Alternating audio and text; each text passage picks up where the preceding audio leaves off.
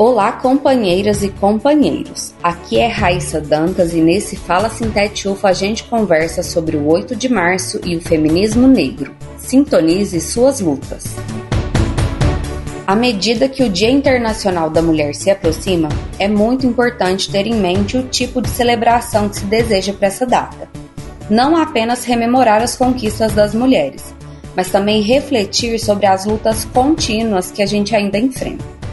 E nesse sentido, pensar sobre a luta das mulheres negras é fundamental para a gente tentar aprofundar o debate das opressões, inclusive dentro do próprio feminismo.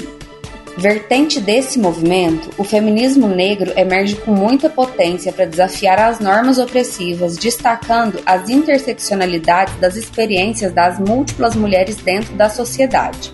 Nessa semana, convidamos Lisneide Santos Costa para conversar com a gente sobre feminismo negro. Liz é pesquisadora do NEAB UFU, graduanda em Direito pela mesma universidade, membra do Centro de Justiça Restaurativa vinculado à Justiça Federal em Minas Gerais e trabalhadora do SINTET-UFU. Seja bem-vinda, Liz. Olá, bom dia, boa tarde, boa noite. Meu nome é Lisneide Costa, sou estudante de Direito, pesquisadora em Direito Antidiscriminatório e trabalhadora SINTET-UFU. Ao recorrermos à história, veremos que é a partir dos anos 70 que as organizações de mulheres negras ganharam força no Brasil, reivindicando duplamente o movimento negro e o feminismo. A partir desse período, os movimentos de mulheres negras explicitavam a diferença entre as formas das mulheres e homens negros sentirem a discriminação racial, assim como a forma das mulheres brancas vivenciarem a discriminação de gênero. Esse movimento denunciava, por um lado, posturas machistas na militância negra e, por outro, as desigualdades e o racismo presente no movimento das mulheres.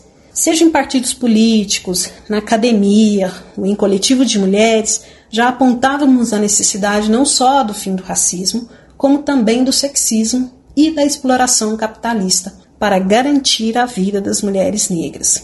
Intelectuais como Luiza Bairros, Beatriz Nascimento, Lélia Gonzalez, Sueli Carneiro e Jurema Werneck, entre tantas outras, são participantes fundamentais no desenvolvimento do feminismo negro no Brasil.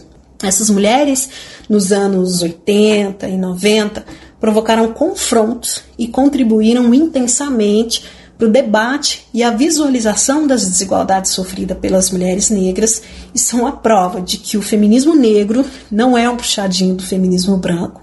Ao contrário, ele se originou no reconhecimento crescente da necessidade da análise de gênero dentro dos projetos ativistas negros. Não seria possível libertar as mulheres negras sem levar tanto raça quanto gênero em conta, ou mesmo seria possível para o feminismo pensar o fim das desigualdades sociais na sociedade sem o feminismo negro.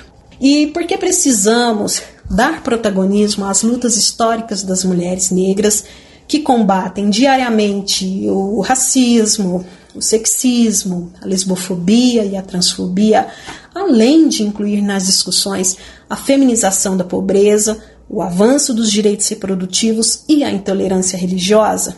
Porque quando pensamos no simbólico 8 de março, Dia Internacional das Mulheres, entendemos que não existe um feminismo possível sem a compreensão dessas perspectivas. Nossas lutas são muitas e não são de hoje. Mesmo após décadas de seu nascimento, o feminismo negro continua a mostrar sua importância para o movimento de mulheres brasileiras e para todo o feminismo. Pois ao longo da história, construímos a resistência contra o machismo e o racismo e nos dias de hoje seguimos nos mesmos ideais e disposição que nossas ancestrais e griots.